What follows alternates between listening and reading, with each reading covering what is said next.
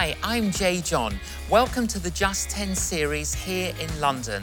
We're looking at God's 10 commandments and we're going to focus on the second commandment do not make a graven image of God.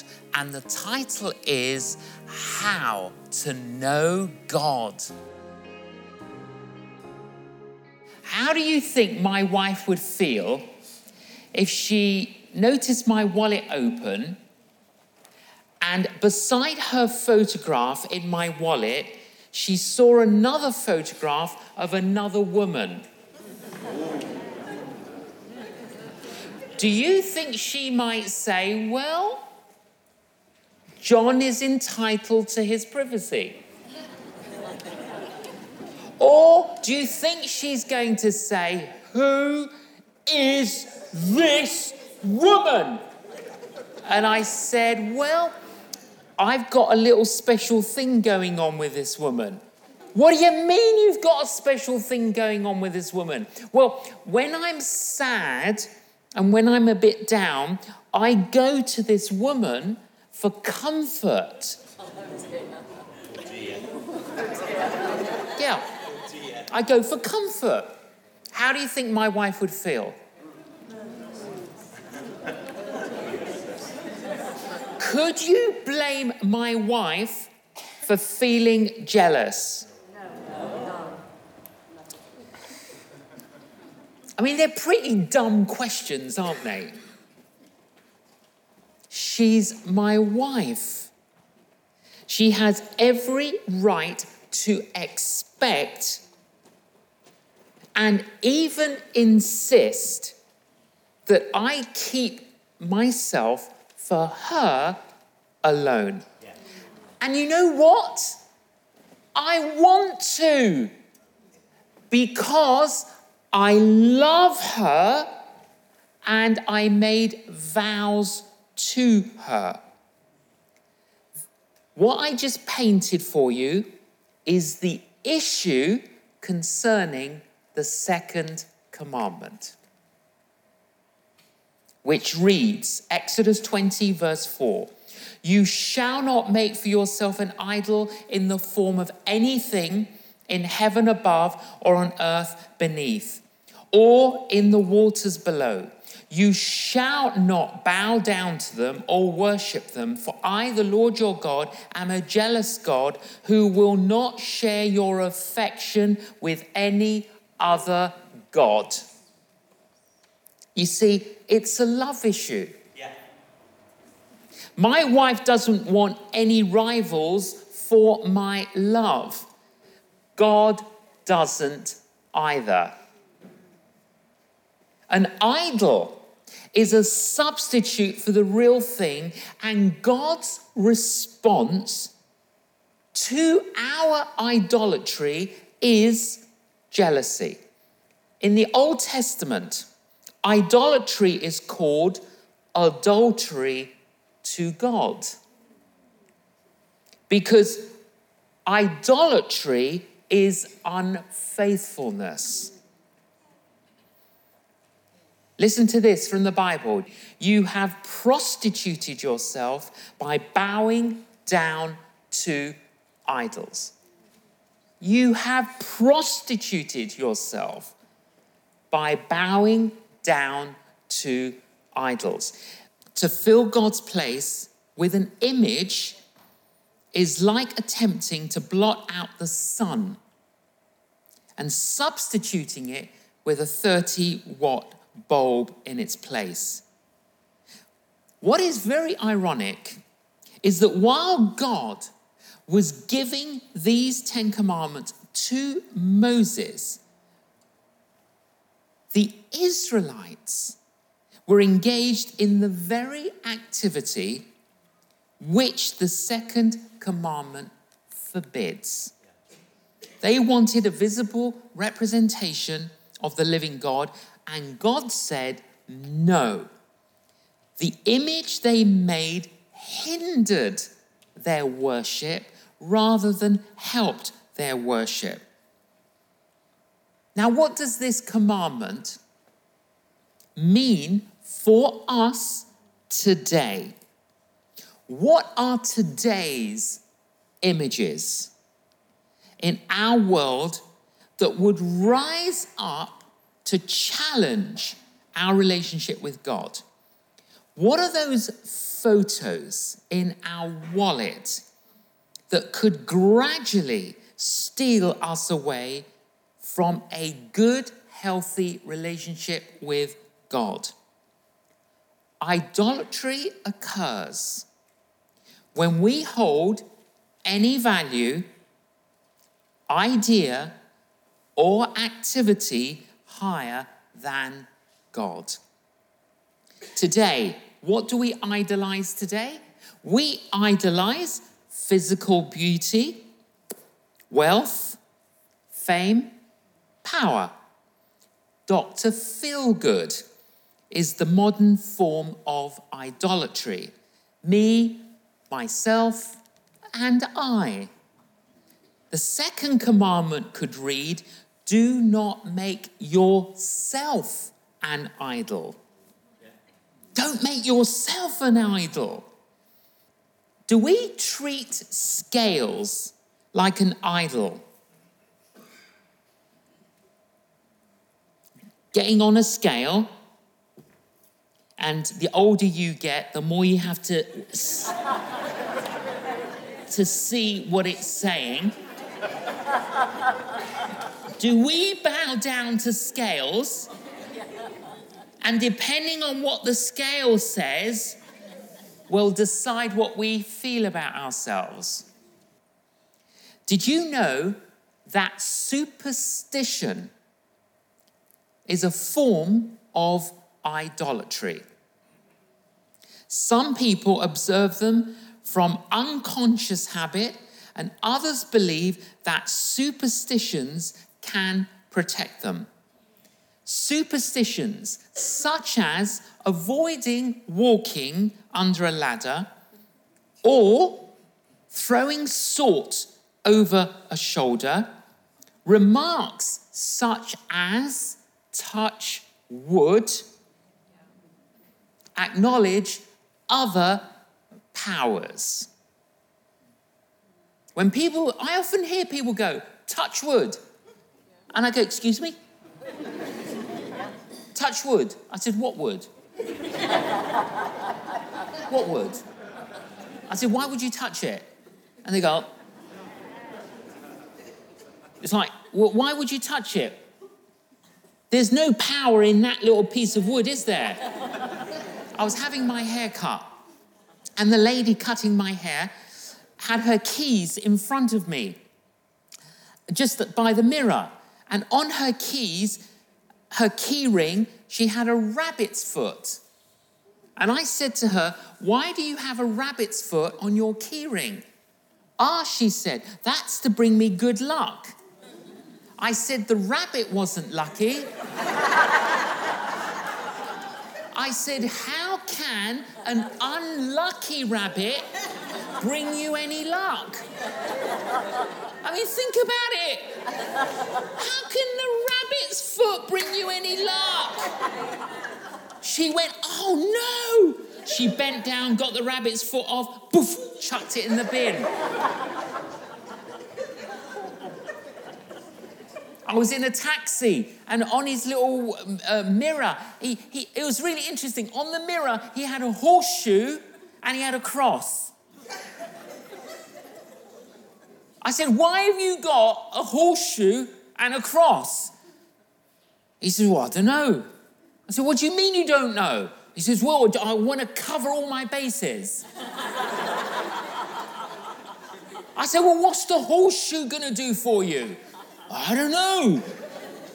I said, What's the cross going to do for you? You go, I don't know. I just want to make sure. When superstitions rule the lives of people so that they are afraid of going out on Friday the 13th, or obsessive behavior over a broken mirror, these are very dangerous beliefs. Some hotels don't have a 13th floor. Did you know that? Yeah. But we all know that floor 14 is floor 13. I mean, do you think we're stupid? I mean, what is this? Some people won't fly on an aeroplane if they've been given the seat number 13, row 13. Did you know that? Yeah, well, because because lightning might strike and just take out just take out row 13. And then when it takes out row 13, row, yeah, row 12 and 14 will stick back together again. Such superstitions are the acknowledgement of other gods, spirits, which we are allowing to have power over our lives, over our minds. Many people begin the day by looking at their horoscope. Well, all I can say is it's horror.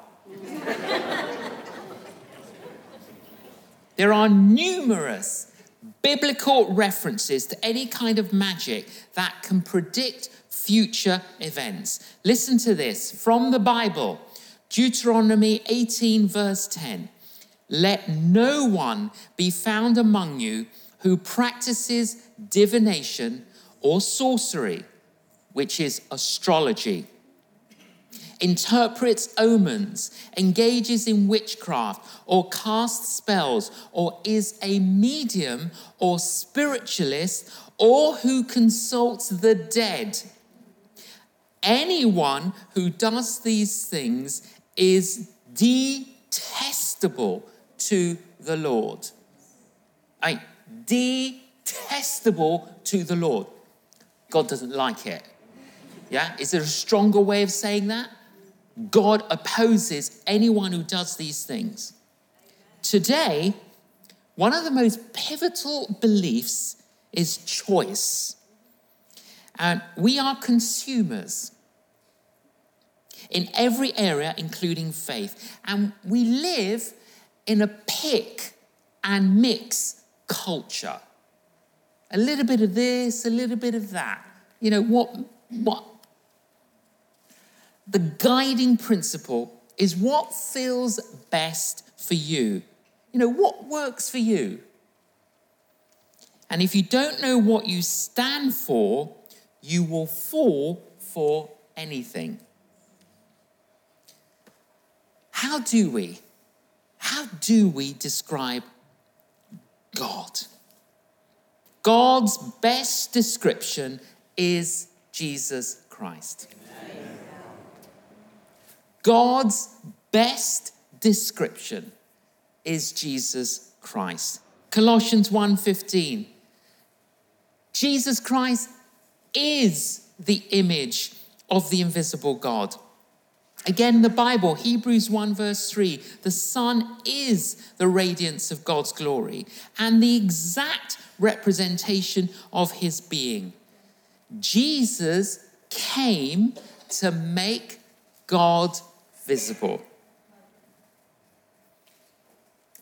It is very sad that the benefits we expect idols to give, God promises to give.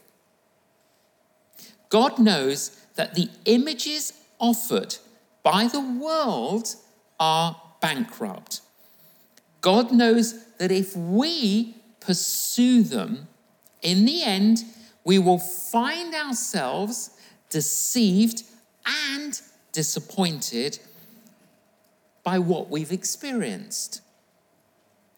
We read in the Bible, Jeremiah 10, verse 14. They make idols, but the idols will disgrace their makers, for they are frauds. They have no life or power in them. Idols are worthless, they are lies. The Bible couldn't be clearer on this subject.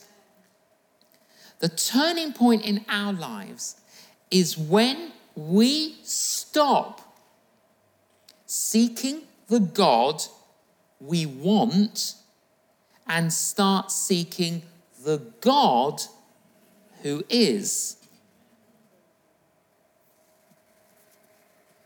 The God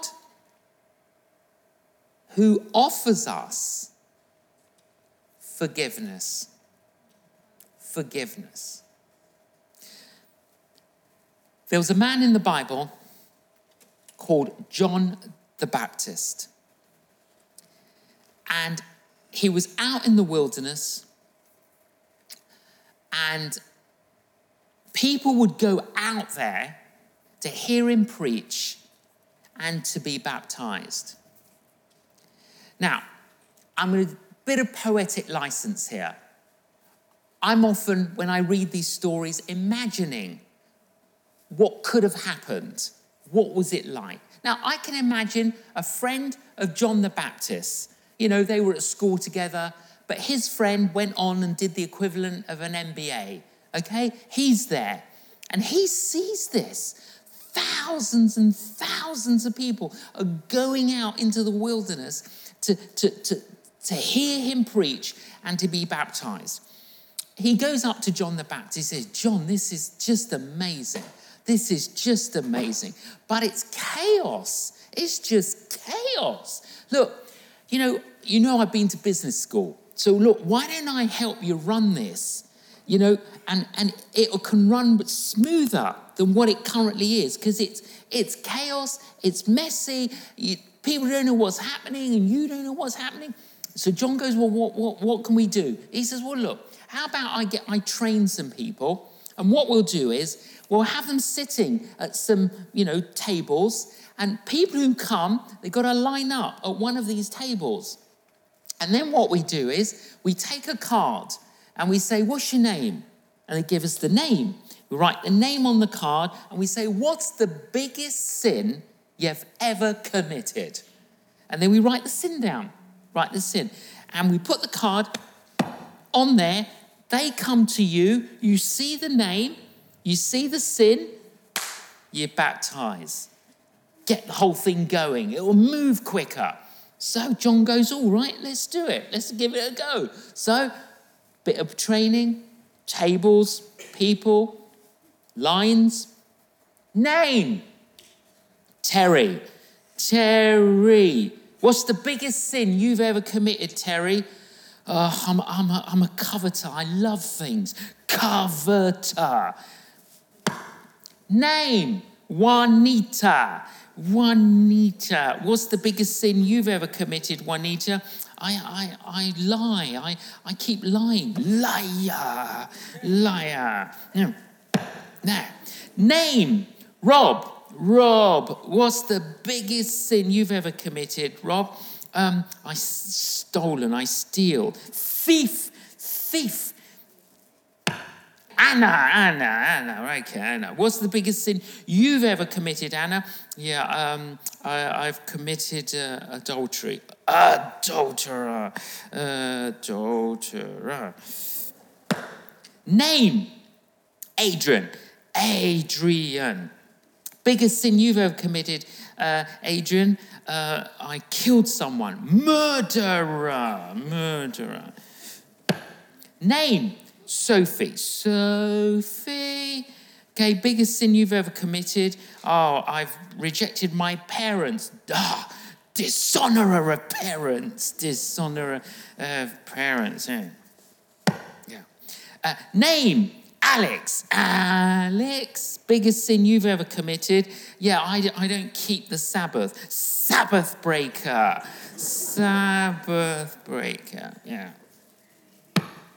Name Jesus. Jesus.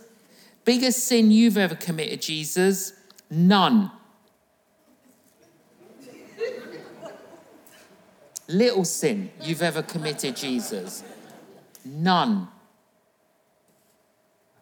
None.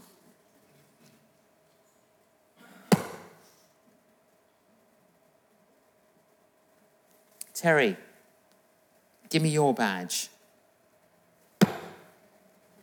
Juanita, I'll take your badge.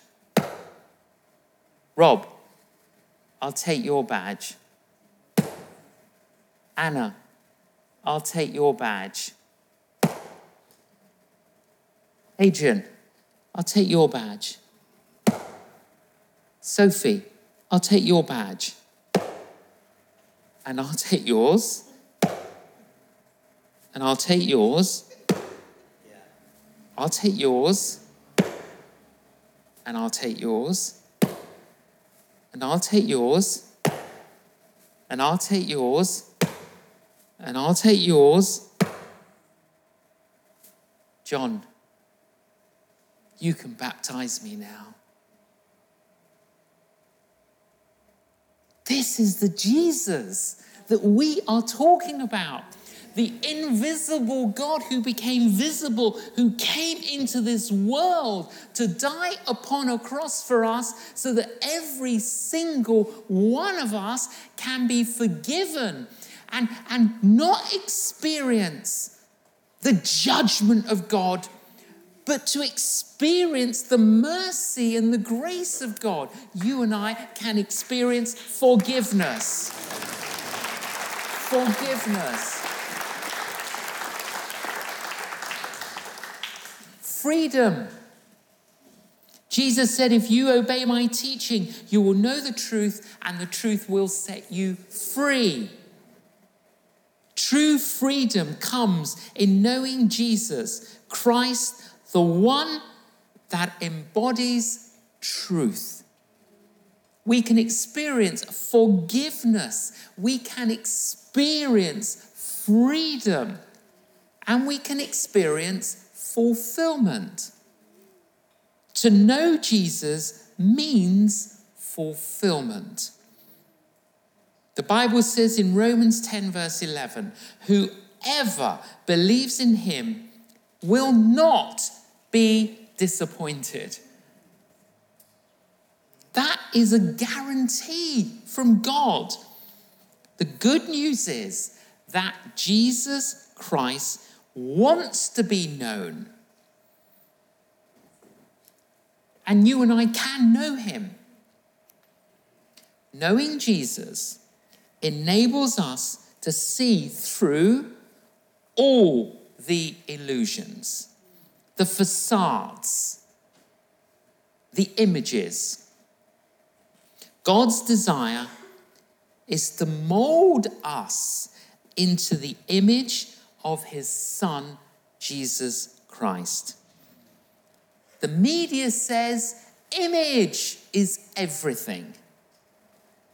The only image that is important to have stamped in your heart and your mind is the image of Jesus Christ. Christ is calling us to a loyalty to himself that supersedes all other loyalties. If we seek fulfillment from things, we won't find it. But in seeking Christ, we find the most fulfilling thing imaginable. What do you idolize in your life? Do you have any idols in your home? It's remarkable that what God commands that we have nothing to do with, we go to museums to look at and collect as art in our homes. Do not decorate your home with idols that God condemns. Have you ever been on a tour of a castle? If you've been to the throne room in a castle, I can guarantee you it is a seat for one you will never find a throne pew. Thrones come in all shapes and sizes and styles, but one thing they all have in common they are made for one occupant. Decide on having Jesus on the throne of your life. There's room for only one woman's picture in my wallet. And her name is Killy. There is no room for any other woman.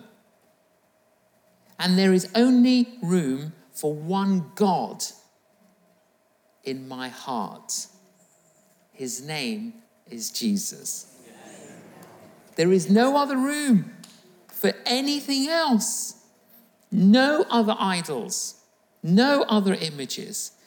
Jesus dwells wherever people let him in. We may reject God's warning by neglecting this commandment. But as Jonah in the Bible learnt the hard way, those who cling to worthless idols forfeit the grace that could be theirs. You see, if we're playing around with this, we are going to forfeit God's grace, God's blessing in our lives. Have you bowed to Jesus, the true and living God? If you would like to come under the sovereign reign and rule of God, you need to renounce all idols and you need to turn to Jesus, the Son of God. If you would like to do that, pray this prayer along with me. Jesus, I acknowledge you as the only true living God. I bow before you now. I know I have broken your commandments, and I am deeply sorry. Thank you, Jesus, for dying on the cross for me. Thank you that you are alive today. I welcome you into my life. Come in by your Holy Spirit. Cleanse and heal my life. Sovereign Lord, from this day on, reign and rule over my life and help me to build my life on you in Jesus Christ's name I pray. Amen. Just 10 by J. John, relaunched and reimagined. Just 10 is a 10 session series to explain the 10 commandments and their relevance today. With free video resources for churches and small groups and a re released book to help you go deeper. Take time to unpack how each of us can live by these timeless principles today. Visit just10.org to find out more.